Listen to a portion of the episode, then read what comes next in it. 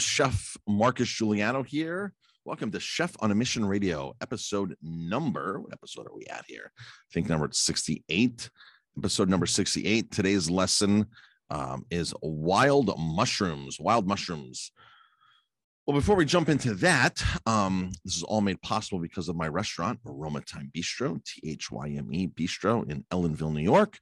I'm 90 miles north of New York City in the Catskills and Hudson Valley, right on the Shawangunk Mountain Range, right before, um, actually, right in Ellenville. Um, but we are 90 miles north. Been here since 2003. Been open since 2003. We were the first certified green restaurant in upstate New York from the Green Restaurant Association.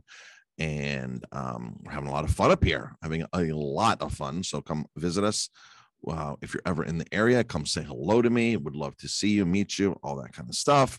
And of course, our other sponsor is VIP Winery Vacations. That's my tour company. Because my wife and I have built relationships through the restaurant, we are um, have a lot of a lot of friends in the wine world. A lot of friends that actually own wineries in Spain, in Italy, um, in all of New York, uh, California, and now Baja Mexico, Baja California, Valle de Guadalupe, a major major wine region in Mexico. It's called the Napa Valley of of uh, Mexico. If you don't know anything about it, look it up. In fact, go to my website bestmexicanwinetours.com and you'll see all the good stuff down there. Uh, I am going for the second time within the within six weeks because I love it so much down there. We're launching a trip in 2022. So check that out on bestmexicanwinetours.com. But basically, you're traveling with me, um, the sh- uh, chef who knows the owners of the restaurants, uh, of, the, of the wineries. And we are going to have a great time. They roll out the red carpet. It's a VIP treatment. Uh, my wife and I discovered many years ago that when you have, when you know somebody at a winery, when you're announced you know somebody you have a connection uh, these uh, wineries in italy here in new york all over all over the world the winery owners the vineyard uh, the winemakers the, the owners they want to do something special for you because somebody called and said hey so and so is coming they own a restaurant so and so is coming they're a vip and we noticed that when we would do these type of visits to wineries our experience was different than just showing up and making a reservation and doing a tasting which much, much, much different. Um, so we want to share that experience with you of what it's like to be an expected guest, what it's like to be to have the host know you already, basically, before you show up, and thus VIP winery vacations. Uh, lifetime memories are not optional. Uh, they every winery rolls out the red carpet for us. It's an amazing, amazing experience. So go to VIPWineryVacations.com and uh, see all the places that we cover and do wine trips. All right. Mushrooms. Chefs do something that I really don't like, and chefs are doing this, and it's really not ethical or or or it's it's very misleading what a lot of chefs do and restaurant owners when it comes to mushrooms. Chefs love to use the term wild mushrooms. Wild mushrooms indicate the word wild. Um, in French, it's called sauvage, sauvage. Uh, and that's the term. If you see a French restaurant that's the word sauvage is on there, it means wild. But they love to use um, the term wild mushrooms when they use a mixture of mushrooms. And really, there's nothing wild about most of the mushrooms that they're using these wild mushroom mixes. So here in the Northeast or here in the United States, um, I love to forage. I love to forage locally here in the Northeast where I live. And I forage black trumpets, chanterelles, a little bit of morels when I'm lucky, and lots and lots of maitakes. I get a good amount of oysters every year, oyster mushrooms. And every now and then I get some some nice porcinis, but that's not that often the porcinis. Uh, and um, when you go to a restaurant and you get a pasta dish or chicken dish and it says wild mushrooms, they're putting in there typically portobellos, uh, portobellos and or creminis, same mushroom, just different size, different ages. And I learned that many, many years ago when I was visiting a mushroom farm in Colorado, Rakhra, Rakhra mushrooms in Alamosa. They were picking 110,000 pounds of mushrooms a week there. And um, big, big farm. You could smell it for gee, 10, 15 miles away because to grow mushrooms, cultivate mushrooms, you need to um, have some kind of decaying waste, and chicken manure was the preference of that and um, you could smell the fermenting stacks of chicken manure for miles and miles and you have to age it for like six weeks and then put it in boxes and put it in a dark room and proper humidity and things like that and sport and all of a sudden you'll have all kinds of mushrooms. So i learned that the portobello mushroom is indeed a cremini mushroom just two different ages. The longer the older it grows uh, the older it is the bigger it is it's a portobello instead of cremini. So chefs put portobellos or cremini they put shiitakes and they put oyster mushrooms into these mixes that they call wild mushrooms now those three mushrooms which are the easiest for a chef to buy the most inexpensive for a chef to buy. They're calling them wild. Now, here's the real reality of, and me being a forager for 20 plus years, just since the mid 90s, I've been foraging mushrooms. I lived in West Virginia. I used to get a lot of morels. I used to live right next to the state park and walk the stream in the morning and in the afternoon uh, and uh, picked a lot of morels back then. So the reality is, those three mushrooms that I mentioned, porcinis, shiitakes, and um, portobello's creminis, shiitakes and oysters are the easiest for a chef to buy. But they like to use the word wild when those are indeed cultivated. Now, where do shiitakes grow? Where do portobellos grow? Where do oyster mushrooms grow? If we were to actually pick them wild. So, oyster mushrooms do grow here in the Northeast. They grow across the United States. I forage them. I'm in the woods every day. I only picked like 10 pounds, 15 pounds of oyster mushrooms this whole summer and I'm out a lot and I picked 10, 15 pounds. Um, and so it, I just, you buy two cases of, of five pound mushrooms or two cases, three pound mushrooms, and you're almost at like what I, I got for the year, three cases, and um, you're at 10 pounds. So oyster mushrooms, um, and nine pounds, 10 pounds oyster mushrooms is like one week supply in a restaurant, if that, right? Uh, you can go through them really, really quickly. So oyster mushrooms do grow wild, but you know, for a chef to be out there foraging and putting them on a menu, especially in a larger restaurant, is, is not possible. They're buying cultivated. Shiitakes. Shiitakes grow mostly in Japan wild on hardwoods like oak. Um, there's been very, very few sightings or reported sightings of wild shiitakes here in America, here in the Northeast, like New Hampshire, um, um, Massachusetts, Vermont, things like that. There's very, very few cited cases of wild shiitake. So if you're here in New York and you have in the Northeast or anywhere, they're not out there foraging shiitake mushrooms. Portobellos do grow throughout Europe, and they are. There is a summer crop here in New York and in, in the Northeast area or in, in, in certain parts of the United States. But again, they're smaller quantities. I've never heard a forager say, Oh my gosh, I wouldn't scored big on Portobellos today. I wouldn't scored big on Portobellos. I've never, ever, ever heard a forager say that. They're scoring on here are the mushrooms they're scoring on if they're going out. Morels, chanterelles, black trumpets, porcinis, maitakes. Those are the five here in the Northeast that are lion's mane as well. I think those are the ones that they're scoring the most. So here's the problem with with why chefs are calling these wild mushrooms because most consumers are used to the wild to the to the white button mushroom to the white button mushroom that is all over the place which is the cheapest cheapest mushroom you can buy.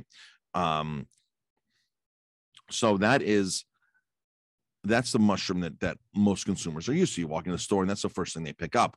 But because they are there's other varietals like the shiitake or the enoki the enoki those little tiny string like ones because they're picking up a mushroom that doesn't resemble the white mushroom, they're saying, oh, these are different mushrooms. These are more like an heirloom mushroom. These are more, these mushrooms are wild mushrooms. When in fact, these chefs are not, they're just misusing the term wild on there.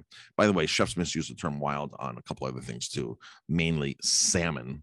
Um, salmon is the number one, number one thing that chefs misuse um, and a lot of nice restaurants too will claim their salmon's wild and it's not it's it's farm raised and um, i've done many many topics on farm raised i've had many guests on my youtube channel for farm raised versus wild and the detriment of farm raised versus wild. And there really is no good way to raise salmon in open pens in the ocean. They all get lice they all get disease they all no matter no matter what it is there's issues with it. No matter how sustainable how organic how great their marketing program is, what chef they chef they endorse and pay money, or Martha Stewart. It, it's just it's all the same. Open pen, net farmed salmon from the ocean is a detriment to the environment, to the salmon, to your health, to the salmon's health, to everything. Um, it's just how how detrimental is it if it's organic or or more sustainably raised. It's it's all the same, all the same. Um, inland containment systems are a totally different situation. We're not talking about salmon right now, but just always like to throw salmon in there. If you're watching this, you can see in the corner down there my McClane's um, seafood Bible right here, which I've used for years, even before pre-internet existence, before we had a computer in the chef's office. Um, McClane's was a way to uh, that was the Bible for for seafood. If you're watching this, and I used to get all my information out of that book. So um, that was what seafood vendors would use. That was their go-to. Uh, that's an old book, um, but very, very accurate back then and uh, major reference. So back to the mushrooms. Chefs are just saying those are wild mushrooms because you, because most of us just don't associate when if if somebody said to you, "Hey, go to the store to pick me up some mushrooms," you'd go pick up basically a box, a, a, container of white button mushrooms, white mushrooms. Those are the ones you'd basically pick up uh, because that's the most common type. So I think chefs need to to, to really watch that term wild and um, leave that term wild for the foragers that actually are out there foraging the mushrooms wild um, and and have that uh, have that responsibility and again, you can buy a lot of wild mushrooms in restaurants, and I can go online to my distributors here and um, buy wild porcinis. I can buy wild uh, puffballs, wild cauliflower mushrooms. I can buy all the wild uh, lobster mushrooms. There's a ton of wild mushrooms to buy. Now, sometimes chefs are really using wild mushrooms when they say wild mushrooms, and they could be using um, these mushrooms. However, some of these mushrooms are extremely expensive. Like right now, if I were to buy porcini mushrooms for three pounds, it's 90 bucks. 90 bucks for three pounds. I can get number twos for about 55 for three pounds. Um, so, in fact, while I'm here talking, I'm going to go on and uh, reference some more mushrooms here with our distributor and just tell you some, for instance, prices. Um, uh, what mushrooms would typically cost for wild. Now, one of the most common things when chefs are truly using wild is using a wild blend of mushrooms that are dried which are much more affordable. So chefs will buy things like um, dried, uh, you can dry by dried um, uh, black trumpet mushrooms, you can buy dried porcinis. They make a mixture of four, five, three different mushrooms in there, and then the chef can rehydrate them and then actually put them into a sauce or a soup. So those are where they are telling the truth, but they are dried. Nothing wrong with dried. All right. So I'm going down my list here. Um, shiitakes, uh, organic oyster mushrooms, organic enokis. These are all cultivated oysters, uh, large portobellos. Uh, let's see here. Chanterelle mushrooms, peak season. Uh, peak season somewhere. Uh, three pounds, fifty-six dollars for three pounds of of wild chanterelle mushrooms right now. Um, when three pounds of shiitakes are 18 to 20 dollars almost twice the price more than twice the price um let's see here uh, this is all cultivated king oyster mushrooms are cultivated oyster mushrooms are cultivated Ooh, chanterelle small chanterelles $81 for three pounds right now $81 for three pounds of those um maitakes are all cultivated here let's see, tons and tons of mushrooms are available. Um, Maitake hen of the woods, these are cultivated, they do come wild, but they all cultivate. So here's the thing like I can go on and buy Maitake mushrooms right now, hen of the woods, cultivated, three pounds for $50. It's gonna be a beautiful product. Those typically grow wild in the Northeast. So if a chef were to buy cultivated ones, he could logistically say they're wild because the wild ones are in abundance around here for two weeks out of the fall. But these ones he's buying are not wild. These are not the wild ones. These are the farm raised or these are the cultivated ones. Um, black trumpets, three pounds for black trumpets right now, $91 for three pounds of black trumpets. $91. Um, let's see. Um, eight ounces, so $32 a pound for chanterelles. Um, porcinis, grade one, three pounds, $96 for three pounds of wild porcinis. Dried porcinis, one pound, $43. Uh, and that, of course, expands three, four, five times its weight. So chefs love to put that into risotto, and I don't do that too. You buy you buy them dried and you reconstitute them, and you have them. Um, so they usually have cauliflower and other mushrooms here too, puff balls. Uh, let's see, just a lot of cultivated stuff, lots and lots. See, so I'm going through. I've probably gone through.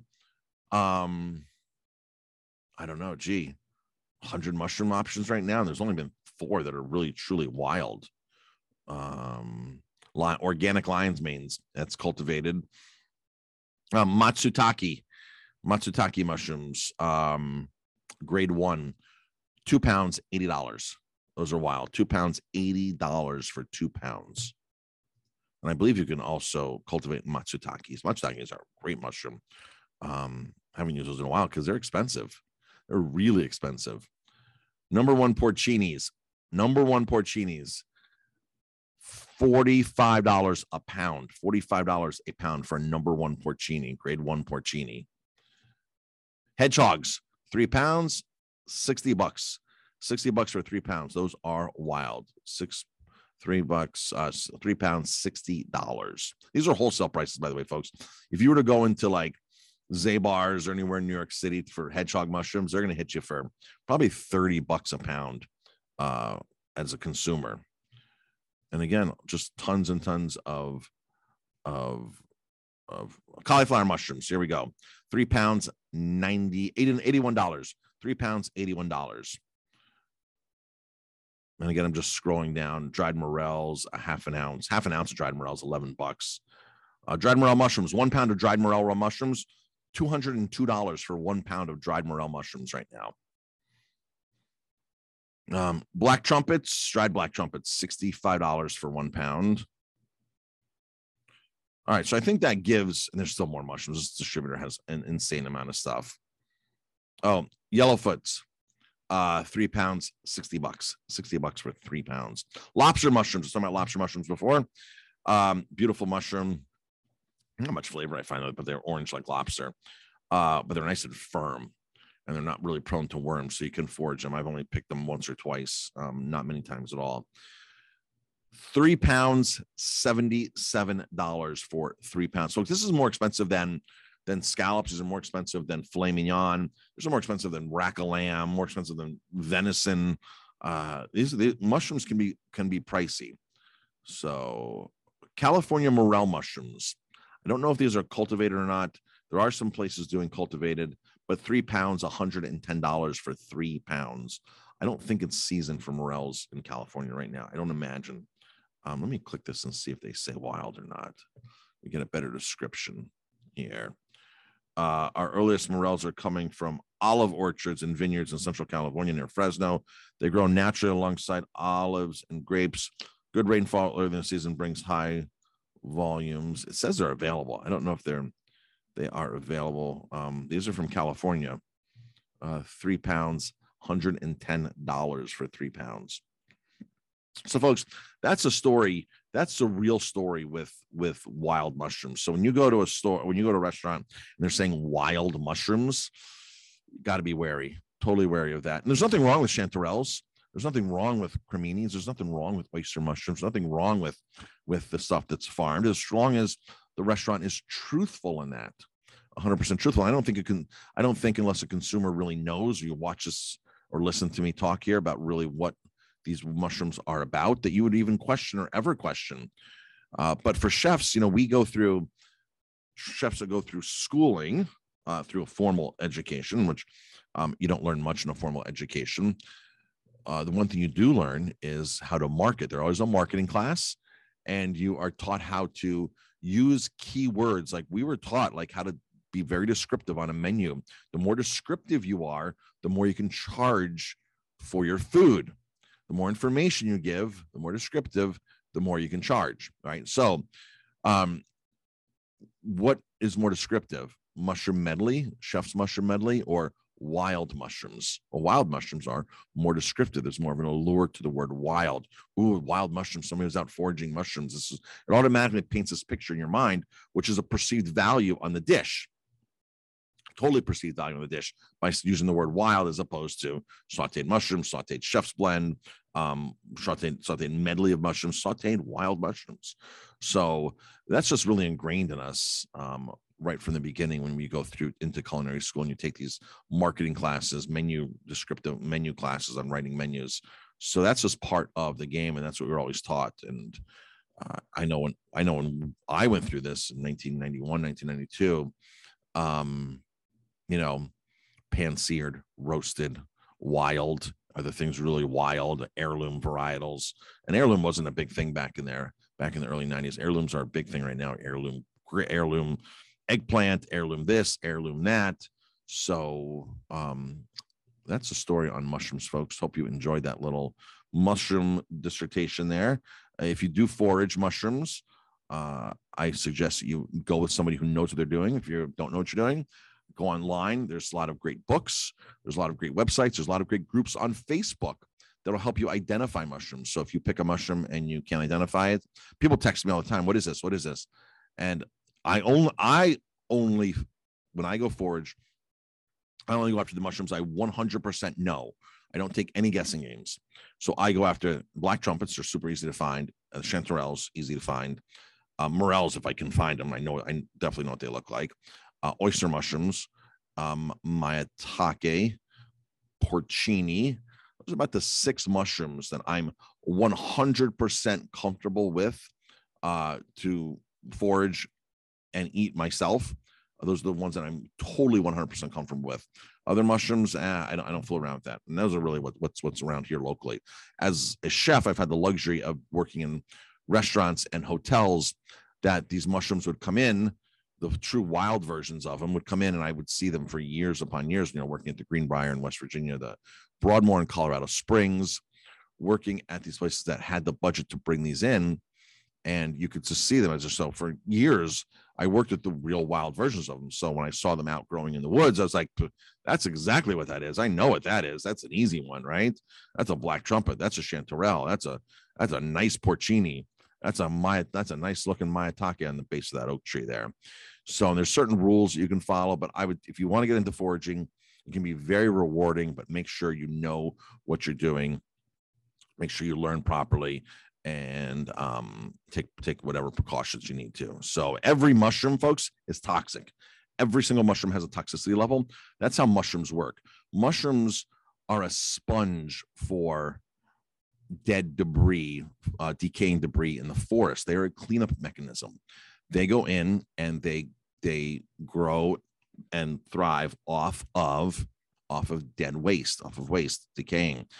So you add some moisture, and they grow overnight and in the right spot and they they have a really amazing underground like system of of you know like I, want to say a root system but there's their spore system that goes underneath the ground is amazing. Um you can read this more about this in Michael Pollan's one of Michael Pollan's books. He talks about the mushroom spores and the under underground system of these under the soil system how they're connected sort of connected. Um but they go in like maitake mushrooms grow around dead or dying oak trees. You will not find a maitake mushroom on a healthy oak tree. It needs the waste. Fungus needs waste. Uh, there's a very famous doctor in Rome, in, in Italy, uh, oncologist, Tullio Simoncini, which I've interviewed him on my podcast a couple of times. And I have his book here, and he claims that cancer is a fungus and that cancer uh, is a fungus, and that cancer actually the tumors are actually cleanup mechanisms like a mushroom, and he treats it with baking soda, which is a strong antifungal, which he's having amazing, amazing success for decades treating cancer, but it goes against the orthodox method and it, it stifles um, um, profits from pharmaceutical companies. So, of course, he's been persecuted, but in jail and all this kind of stuff for using baking soda to cure people, reverse cancer. I'm not sure you can use the word cure, but to reverse and help them with cancer, help them recover so he says a mushroom is the same thing. That is a fungus, cancer, a uh, tumor is a fungus, and it's just going there to clean up the dead debris. So that being said, dead debris and all that, everything is toxic. Most mushrooms, or a lot of mushrooms, are have such low toxicity levels that your body won't notice it. But other mushrooms that they call poisonous mushrooms. They still have toxicity, but they have more toxicity or different type of toxicity than the other mushrooms. I was like, starting in the beginning here, when I visited Rakhra Mushrooms back in 1998, uh, they were taking chicken manure and aging it for six weeks. Folks, that is dead and decaying waste. Six weeks of fermenting chicken manure to make it ready and prep it. You smell it, it's decaying waste. And that's how they grow button mushrooms or their portobello mushrooms or their cremini mushrooms. That's what they were using to grow all these mushrooms was this dead and decaying waste. You need that because that's what the mushroom absorbs and fuels. After six weeks, um, the chicken manure does not smell. It's already past the fermentation point and it's already, you know, already point where everything in it is dead, dead and done and not living anymore. And and there's a lot of lot of stuff that a mushroom can go in there and absorb. And they can reuse this several times, by the way. Uh, this this this manure soil compost. So you ever notice that mushrooms will grow in a compost pile uh, very readily? or if you if you you know abandon your compost pile and move compost piles and it's sitting there and next year you got mushrooms popping out of it because the mushrooms love that the mushrooms love the dead and decaying waste in there so that's the story with mushrooms so every mushroom's toxic but they're just not enough toxic to affect you. Mushrooms are also very medicinal, by the way. Uh, if you look up any research on the medicinal properties of maitake's, reishi, I pick reishis too, but they're not they're not they're not really edible or, or palatable. They are medicinal, more medicinal, and so is um, why am I drawing blank? The black, really hard ones that grow on um, birch birch trees. Um, shaga, chaga. I picked a lot of shaga, uh, chaga here in the Northeast, and at a certain elevation here in the mountain, it becomes really, really prevalent. Like after 2,000 feet, you can find lots of shaga, and shaga is great as a medicinal. So you can look up the medicinal properties of of mushrooms as well. Lots of medicinal properties. So that's my rundown on mushrooms. Folks, hope you enjoyed that. Again, this is brought to you by Aroma Thyme Bistro, T H Y M E Bistro, aromathymebistro.com. Check us out. Follow us on Instagram, Facebook, and VIP Winery Vacations. Check us out there. Uh, follow us. And uh, we'd love to have you come travel with us. Love to have you come travel with us to my friends' wineries in wine country somewhere. Have a great day, folks. you Thank you.